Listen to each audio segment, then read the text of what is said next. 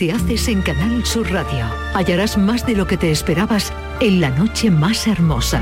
Misterios, historia, ciencia, crecimiento personal. Este verano, los viernes y los sábados, desde las 11 de la noche, con Pilar Muriel. Y siempre que quieras, en la radio a la carta. Sumérgete en Andalucía. Sumérgete en Canal Sur Radio.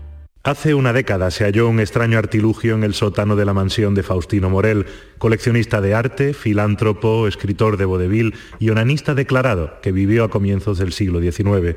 Se desconoce la fecha de construcción de dicho aparato, su fabricante, motivo e incluso función. El radioscopio. Hay mucha más ciencia de la que crees.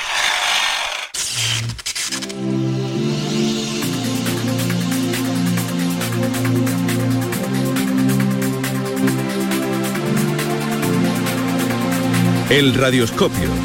Desde Ray Granada, Susana Escudero.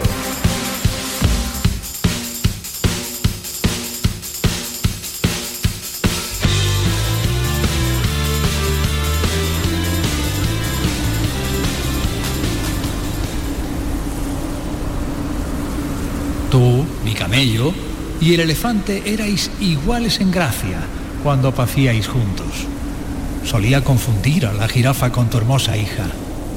Atrás quedaron los antílopes que saltaban ante tus ojos, también los avestruces que peleaban contigo por sus huevos. Las ranas ya no croan, no habrá más canciones en los pozos. Las vacas han abandonado los campos, las cebras son tímidas estos días, los cocodrilos se inclinaban cuando bebías en el río los patos del río que alegraban tu llegada, todos se han ido, dejando la tierra far estéril. Tú, mi camello, también te irás con ellos. Solo Alá sabe qué ocurrirá. El pozo Viella se secó cuando mi papá era niño. Dardarela se secó cuando yo era niño. Hartuli se secó cuando mi hijo era niño. Solo en tu ubre veo líquido. Ay, de los Safar, el día que te vayas. Hamed Hamid, Ciudad de Atalá, 2012.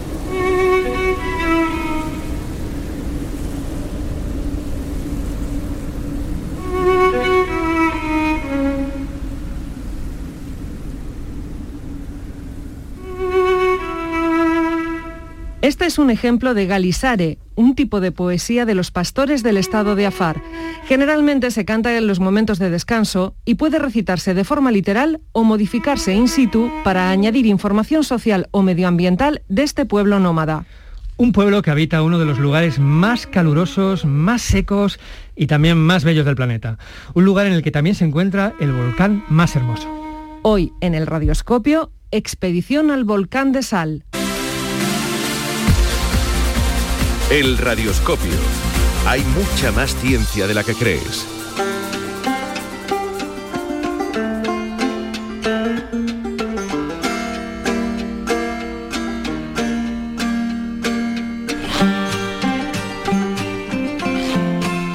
La belleza de Dayol no se ciñe solo a su volcán. Un encuadre algo más amplio ofrece una experiencia poco común y por varias razones. La depresión de Danakil se halla al norte del Triángulo Afar, una región donde literalmente el suelo está rompiéndose. En el Triángulo de Afar comienza el rift de África Oriental, una fractura producida por la separación de dos placas tectónicas que se extiende casi 5.000 kilómetros. Allí la corteza terrestre es excepcionalmente delgada y ocurren fenómenos extraordinarios como la apertura en pocos días, en 2005, de una grieta de medio kilómetro de longitud y 60 metros de profundidad. Pero este espacio ostenta también un puesto destacado en paleontología y los numerosos hallazgos de fósiles pertenecientes a especies posiblemente emparentadas con la nuestra, quizá los más famosos Lucy Yardi. Esto ha llevado a denominar el lugar la cuna de la humanidad. Además, se trata de un suelo apenas explorado. Danakil, el lugar habitado más cálido del planeta, se halla a pocos kilómetros de la frontera entre Etiopía y Eritrea, y esa línea ha estado vedada durante décadas por los conflictos armados. Desde hace unos años, el proyecto Prometheus, que dirige el investigador Juan Manuel García Ruiz, lleva a un grupo de entusiastas científicos y técnicos hasta este singular espacio del planeta para estudiar el entorno del volcán de Dayol. En la última de esas expediciones Expediciones, la periodista y artista Silvia López de la Calle acompañó al equipo para documentar esta aventura científica. De ello nació el libro, todavía inédito, Expedición al Volcán de Sal, con textos y acuarelas firmados por Silvia y que hoy tenemos con nosotros en el Radioscopio. Hola Silvia. Hola, muy buenas, encantada.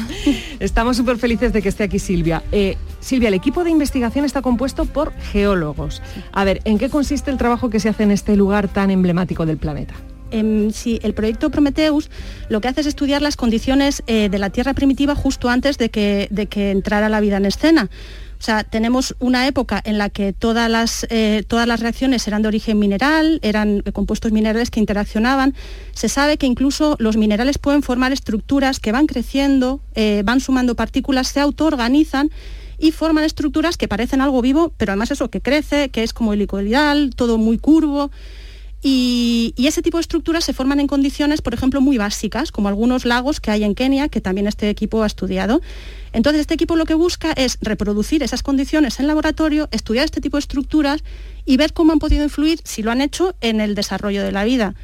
Eh, os he dicho que son condiciones muy básicas, de pH muy alto. Dalol es lo contrario, Dalol es ácido puro, o sea, tiene un pH de cero. Y en Dalol el desafío iba por otro camino, iba más bien enfocado a los límites de la vida. Se conocen bacterias que viven en temperaturas extremas, eh, cantidades de sal extrema, acidez extrema, pero ninguna que conviva en un entorno que agrupe, por ejemplo, los tres factores, en un entorno poliextremo, que es lo que es Dalol. Entonces, esta expedición iba enmarcada en ese, en ese, cuadro, ver los límites de la vida. Y desde un punto de vista puramente geológico, ¿por qué es Dalol tan interesante? ¿Por qué este sitio es tan increíble? Em, Dalol en sí es muy interesante por cómo se formó, eh, pero un encuadre más amplio te ofrece una panorámica espectacular porque, claro, Dalol es parte de una cadena volcánica, la, cadena volcánica de Lerta que está en el rift etíope, el comienzo del rift de África Oriental, donde literalmente, como habéis comentado, la corteza se está extendiendo, eh, se ha formado ya una cuenca clarísima con grandes laderas y fallas en los extremos y muchísima actividad volcánica y sísmica en el centro. Si ese eh, proceso continúa, y se espera que sí, eh, lo siguiente que ocurrirá es que se forme suelo oceánico y termine por inundarse, como ya ha ocurrido en el Mar Rojo y en el Golfo de Adén. Entonces es ahora mismo un laboratorio idóneo para ver qué ocurre eh, en, en una triple unión tectónica, que es lo que se llama, porque son tres placas las que se están separando y es el único enclave en la Tierra que lo vemos en superficie, porque hay otras triples uniones, pero están bajo el agua. Bueno, de esta actividad volcánica nos quedamos efectivamente con nuestro protagonista hoy, Dalol.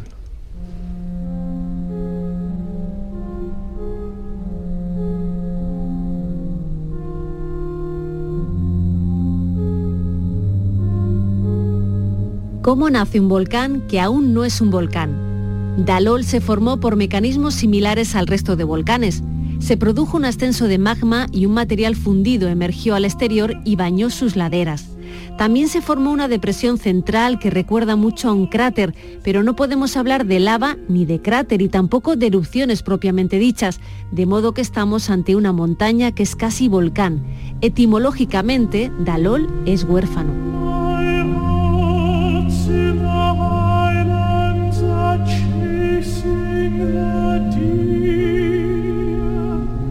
Silvia, ¿qué es Dalol? Eh, Dalol es un sitio muy raro. Eh, Dalol es una montaña muy pequeñita, es una montaña hecha compuesta de minerales de sal, apenas mide 40 metros, y está rodeado de una, laguna salada. Se sabe que eh, la depresión de Danakil, donde se halla Dalol, fue antiguamente, hace 70 millones de años, un brazo del Mar Rojo, estaba inundada de agua. Ese brazo se secó y toda la cantidad de sal que formaba parte de ese mar eh, se terminó por depositar en el suelo y forma una corteza de dos kilómetros de sal, o sea, tienes, si excavas, hay dos kilómetros de sal. Entonces es un entorno extrañísimo porque prácticamente es lo único que se conoce, y cuando nosotros llegamos a Dalol se hablaba todavía de protovolcán, o sea, se creía que era como una semilla de volcán, porque se sabe que hay una cámara de magma bajo, bajo la superficie, se creía que el magma había intentado ascender, pero ese ascenso se frustró, entonces se produjo un abombamiento de la corteza, pero no hubo ni lava y, y, se creía que el cráter que se ve, porque hay una depresión central, respondía más a, pues cuando se abomba algo, pues el techo es más frágil y tiende a colapsar. Lo bonito fue estar allí, estar viendo a geólogos subir esa ladera de 40 metros y verlos explanar. Coño, esto es una colada, o sea, está claro. Eh, lo que pasa es que estábamos en un suelo pardo, en un suelo muy clarito. Y, claro, eh, después de estar nosotros allí, otro grupo de geólogos publicó el primer modelo de Dalol Y en efecto, eh, en Dalol hubo una especie de lava, que no se puede decir que es lava, porque lo que ocurrió es que el magma intentó ascender, esas sales, esos dos kilómetros de sal se fundieron y empezaron a emerger por grietas y fisuras en esa montañita bombada. Entonces, no es lava, porque no es roca basáltica, el cráter no es cráter, porque lo que ocurrió en efecto es que al final el techo colapsó y no podemos hablar de volcán en principio, pero por ejemplo el trabajo que publica este primer modelo dice que el proceso es tan similar al de un volcán clásico que quizá habría que ampliar esa definición para dar cabida a, este huerfanito que tenemos, que es un volcán de sal en realidad. Yo sé que es difícil porque estamos en radio, lo has explicado casi desde el punto de vista científico, geológico, pero como artista, como persona que ha estado allí, que ha dibujado, que ha hecho fotos, ¿Cómo es Dalol? ¿Qué colores tiene? ¿Qué sensaciones te transmite? ¿A qué huele? ¿Qué, ¿Cómo, es? Cuando esté el libro publicado lo van a poder ver en las preciosísimas acuarelas que ha hecho Silvia y en algunas de sus fotografías. Pero ahora, mm, como dice Emilio, a ponerlo palabras, Silvia. Claro, eh, yo os he hablado del suelo según ascendemos, es una montaña parda.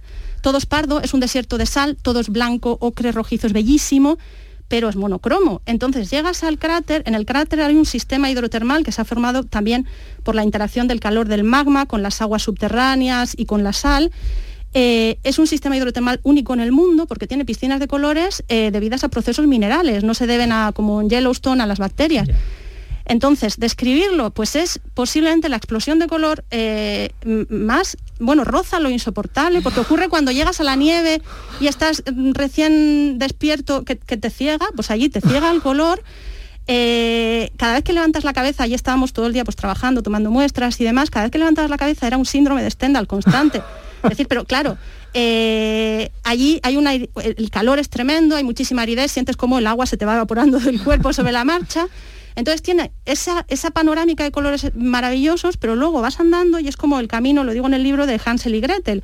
Hay unas estructuras minerales formadas por sal, algunas parecen huevos, otras parecen flores, otras son unos pilares enormes, unas fuentes que escupen agua salada también. Entonces, claro, también el pequeño detalle te deja sin respiración. O sea que es como yo lo describo como uno de los lugares sin duda más bellos sobre el planeta y creo que lo es, por, por los colores, por las formas. Además sabemos que las piscinas evolucionan. Vas un día a una piscina, es verde y al día siguiente ya es naranja porque se ha oxidado. O sea, es irreconocible. Entonces, eh, es un entorno, es como una exposición, decía Juanma, como una exposición que está todo el día rotando, como la con Reina Sofía. que Silvia diga que, te duelen los ojos de los colores con los colores que ella emplea en su, en su arte es para, tenerlo en cuenta. Eh, Silvia, todas esas formas que nos has descrito, que nos dices parecen flores, parecen nenúfares, y otras muchas de las que nos hablas en el libro también nos recuerdan demasiado a distintas formas de vida, pero, eh, y esta es la gran pregunta, ¿hay vida en Dalol? Yo soy periodista, no soy una experta, pero todo apunta a que no. Ha habido, claro, Dalol es joven geológicamente, pero también científicamente, por lo que habéis comentado, los conflictos, eh, apenas ha habido expediciones que han podido estudiarlo. Eh, sí ha habido eh, últimamente varios trabajos, uno hace un par de años apuntaba a la detección, a la primera detección de un tipo de, arquea, de un, microorganismo muy muy pequeñito, una nano, nanoaloarquea, que sería una arquea adaptada a la sal, pero un estudio posterior muchísimo más meticuloso, con análisis durante varios años, varios ciclos en las mismas piscinas, llegó a la conclusión, bueno, encontró también arqueas eh, adaptadas a la sal, pero dice, a ver, el desafío consiste en encontrar algo que esté adaptado a la sal, al ácido y a altísimas temperaturas. Y dice, y las nanoaloarqueas que estamos detectando son muy parecidas a las de las lagunas salinas de Alicante, por ejemplo, en temperatura ambiente 24 grados y sin acidez. Entonces, este, este equipo, el del trabajo más en detalle, eh, concluía que, lo que se encontraba era producto de la contaminación. En Dalola hay viento siempre, es una llanura ah. donde, donde literalmente eh, te va barriendo la sal. Y Dalol está rodeado de lagunas saladas eh, que están, pero vamos, bullendo de vida, de vida adaptada a la sal. De hecho, ese tipo de comunidades en las zonas más secas de Dalol estaba formando incluso ya comunidades microbianas. Eh, entonces decían, eh, a día de hoy no se puede, no han encontrado nada en esas aguas. Dice, esas aguas, da la sensación, estuve hablando con la investigadora, dice, esas aguas lo matan todo. Entonces, eh, posiblemente habrá más trabajo sobre Dalol, porque es verdad que es joven, pero todo apunta a que es el único lugar de la Tierra donde hay agua, pero no hay vida el sitio más estéril del planeta. Bueno, eh, a ver, no hay vida, no hay vida en el agua, no hay vida en el cráter, pero en lo que es toda la zona hay hasta gente y todo. Que, mucha gente, que, gente. Que, vive, ¿no? Y este espacio efectivamente también es muy singular por esta gente que lo habita.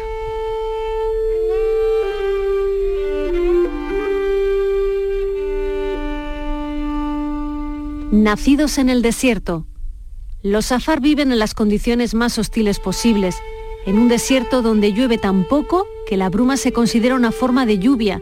De tradición pastoril, recorren los suelos resecos con todas sus pertenencias a lomos de dromedarios para no agotar los escasos pastos disponibles y no producen residuos. Su cultura es completamente oral y han desarrollado la tradición inquebrantable y necesaria de ayudarse y de decir la verdad.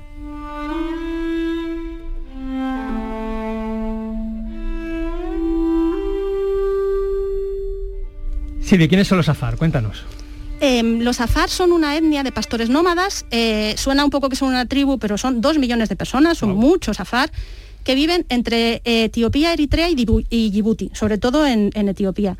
Viven un modo de vida totalmente ajeno y opuesto al nuestro, porque lo que hacen es, como ellos dicen, seguir a las nubes, eh, viven en el entorno más árido del planeta, llueven 100 eh, milímetros al año, o sea, es prácticamente un, un sirimiri lo que llueve en todo el año. Entonces ellos cogen su ganado eh, y todas sus posesiones, su casa y demás, y van siguiendo las nubes, van siguiendo la lluvia. Han vivido así durante siglos, de hecho se cree que es una de las comunidades más antiguas del cuerno de África, eh, y tienen unas costumbres ancestrales relacionadas, por ejemplo, con los animales, con los dromedarios, y muy de comunidad, de compartir, de ayudarse, porque claro, viven en un entorno extremadamente hostil, pero bueno, era una sociedad eh, viable y fértil. Y con la que vosotros convivíais porque eran las que, los que os apoyaban logísticamente. Eh, bueno, en realidad yo cuando llegué yo no sabía nada, yo estudié muchísimo todo lo que pude sobre geología, pero me faltó la parte de sociología de allí. Eh, a nosotros eh, la logística nos la llevaban eh, unos muchachos de etnia Tigrei, que es una zona menos empobrecida de Etiopía y por ejemplo hablaban inglés, o sea que sí que hubo un poco de comunicación con ellos, pero los afar, muchos de ellos ni siquiera hablan amárico, que es era la única lengua oficial entonces, ahora ya sí que se ha incorporado el afar a las lenguas oficiales etíopes. Entonces no había manera humana de mm, contactar con ellos, porque aunque supieras su nombre no sabías decir nada más. Entonces era un muro muy alto lo que nos separaba de ellos.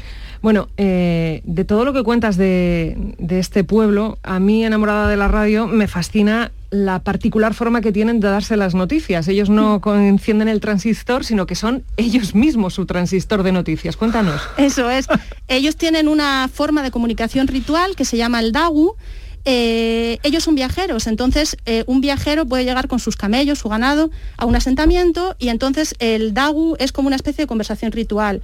Él se reúne con uno de los ancianos de, la aldea y primero se presentan, le dice de dónde procede, su clan y demás. Después el otro le dice que han visto tus ojos, que han, escuchado tus oídos, que es como el, inicio de la conversación. Y el otro le tiene que contar todo lo que sabe sobre eh, luchas, sobre amenazas de pastores, eh, de pastores extranjeros, sobre matrimonios, sobre enfermedades, sobre lluvias o vientos inesperados. Eh, no puede callarse nada porque aunque a él no le interese, entiende que le va a interesar a alguien de, la tribu, después la conversación se termina, se cuentan unos chistes y no sé cuánto, y ese, ese grueso de información se va trasladando eh, con el nombre del emisor. Él dice, pues fulanito de no sé qué clan me dijo que no sé quién había atacado. Entonces, por ejemplo, no se fían de los medios de comunicación porque el emisor no es de fiar, porque esa noticia viene del aire Eh, pero curiosamente el DAO es una forma muy eficaz de comunicación, porque yo decía, ojo, con la memoria que tenemos nosotros, ahí se pierde, ese el teléfono escacharrado. Pero claro, esta gente depende de su memoria para subsistir. Entonces, eh, mentir está penado, está muy mal visto socialmente. Y en un estudio que leí se preguntaba a los ancianos a ver si recordaban alguna vez en la que se hubiera tenido que aplicar el castigo por mentir y solo recordaban una a lo largo de su vida. O sea, a lo largo de su vida y a lo largo de lo que han recibido del DAO. O sea que... Lo de las fake news allí está, está, prohibidísimo. en realidad eh, cumplen a rajatabla uno de los principios del periodismo, que es identificar a la fuente, y tener una buena fuente. Otra cosa es que luego nosotros no lo hagamos. Eh, dices que siguen las nubes, para ellos son fundamentales, pero es alucinante cómo realizan sus propios pronósticos meteorológicos, ¿no?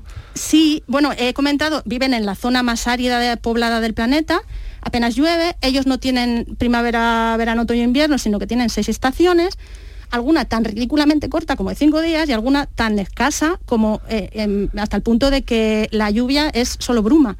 O sea, ellos consideran humedad el rocío, eh, y claro, para ellos no es como para nosotros saco el paraguas, se me moja el pelo, no.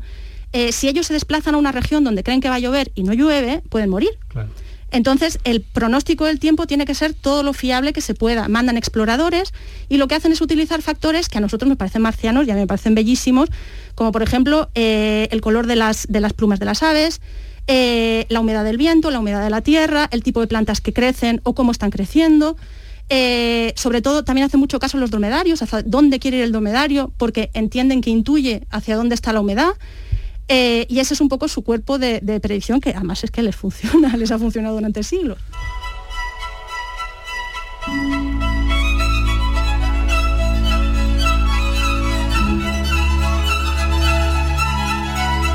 Los barcos del desierto. La caravana de dromedarios era algo que en principio había que ir a ver, pero esa línea de camellos cargados de sal no me interesaba mucho, los animales pierden belleza cuando trabajan y cuando caminan ordenados, como las personas, creo. Así que los dromedarios no iban a ser parte de esto. Meses después, leyendo sobre los afar, descubrí que los dromedarios se hallan ligados a su vida de un modo que trasciende la domesticación.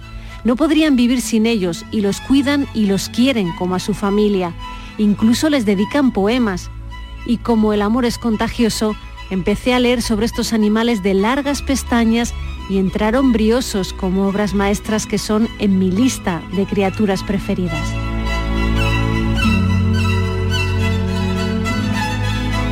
Silvi, los conociste y te enamoraste de ellos, de los dromedarios. Como todos los amores inesperados son los mejores. Empezaste a verlos incluso como animales bonitos. Claro, son, muy bonitos. Tú has visto las pestañas de cerca. La boca, la boca no la mire, pero esas pestañas...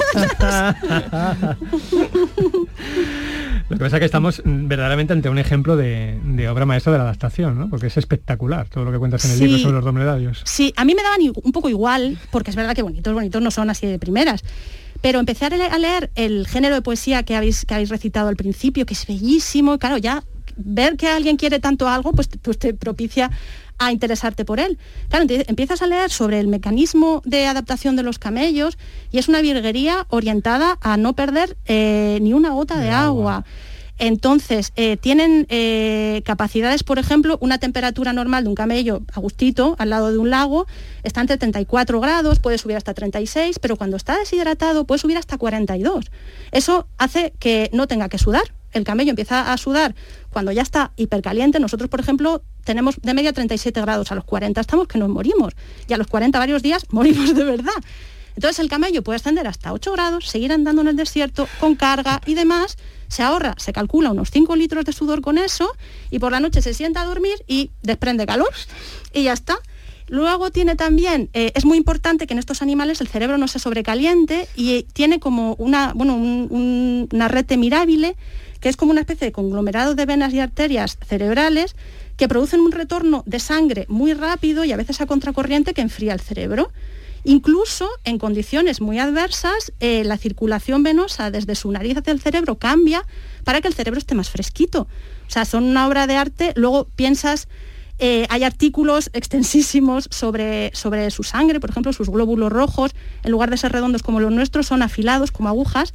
Así cuando la sangre se vuelve más espesa, porque, porque pueden llegar a perder un cuarto de su peso corporal en agua. O sea, eso a cualquiera, a cualquier especie le mata y ellos siguen bien pero los glóbulos rojos por eso son un poco más alargados. Eh, crear glóbulos rojos genera, bueno, genera una pérdida de agua y cuando no hay agua lo que hacen es hacer que los glóbulos duren más y esperar a producir glóbulos cuando ya haya un laguito cerca. Su nariz es un flipe porque su nariz se cierra, es súper larga, su hueso está enrollado para producir vapor. Luego cuando, cuando están de pie, que están súper elegantes ahí, eh, siempre, siempre se ponen de manera que el sol les dé lo menos posible, no jadean, no sudan, o sea, son como una bolsita hermética para evitar que se pierda la más mínima gota de humedad. Y además tienen pestañazas. Y tienen pestañazas, sí.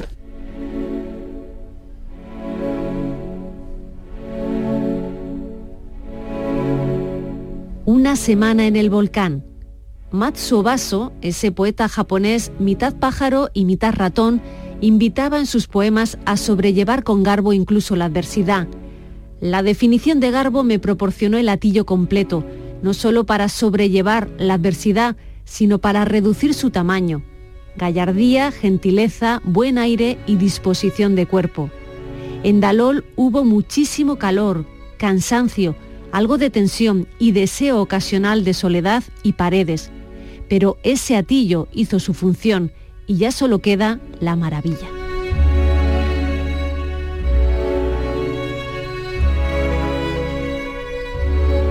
Vale, Silvi, ¿cómo es la vida de una, de una expedición científica como vosotros en mitad del desierto? Em, yo ahora, además como soy idiota, yo idealizo todo, a mí ahora todo me parece maravilloso y fascinante, porque claro, estábamos en un cañón al aire libre, eh, en medio de una llanura de sal, al lado de un volcán de colores, en medio de una grieta continental. Entonces, claro, eso, eso mm, prácticamente te hace ir gritando por las laderas. Eh, lo que pasa es que, claro, son condiciones, son condiciones durillas. Hacía muchísimo calor, nos levantábamos y ya hacía 30 grados por la mañana. Tuvimos suerte porque nos llovió. Es rarísimo que llueva en febrero, no se esperaba, pero eso hizo que refrescara un poquillo. Eh, entonces, eh, yo lo veo todo como muy bonito, pero era duro, porque, trabajas en condiciones muy arduas. Allí en Dalol estás tomando muestras y no te puedes sentar porque se te quema el culo. bueno, eh, Silvia, cuando pensamos en las grandes expediciones científicas, ¿no? Eh, hmm. todos pensamos en el siglo XIX, las expediciones para descubrir el continente africano, su geografía, sus poblaciones, su zoología, que tampoco se conocía del todo, o las que llevaron a algunos grandes conquistadores también a luchar contra el hielo en el polo.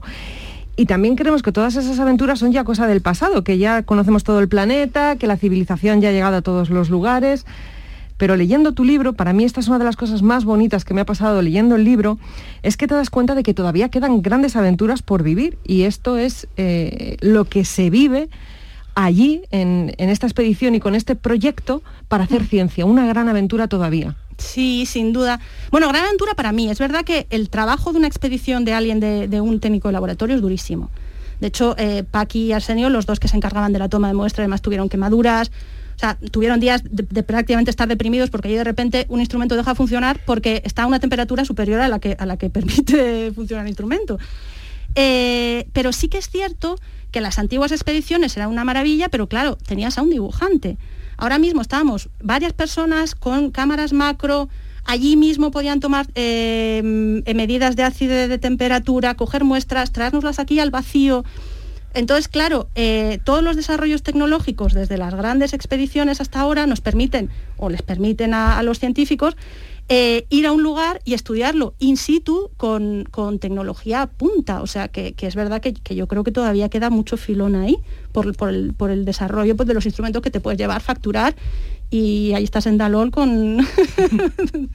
Qué bueno. Qué bueno. Bueno, pues Silvia, ha sido un placer tenerte con nosotros en el Radioscopio y dentro de poco el placer de leer este libro también estará a disposición de todos nuestros oyentes. Decir que Silvia tiene un libro publicado maravilloso sobre las Islas Galápagos en colaboración con Natalia Ruiz Hermanovich de la editorial Nextdoor y que ese sí que ya se puede conseguir en tiendas desde hace ya un tiempecillo. Y, que, hicimos también otro Radioscopio. Y que es una auténtica maravilla. pues Silvia, un beso muy grande y enhorabuena. Otro para vosotros, muchas gracias por traerme.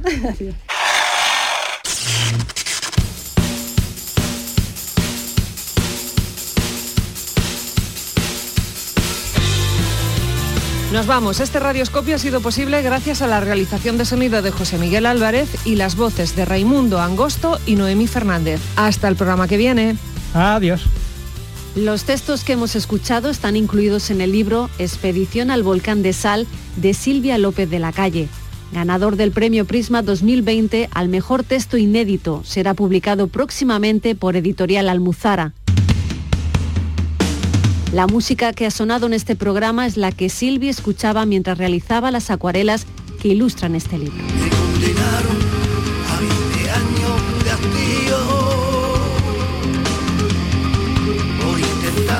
conquistaremos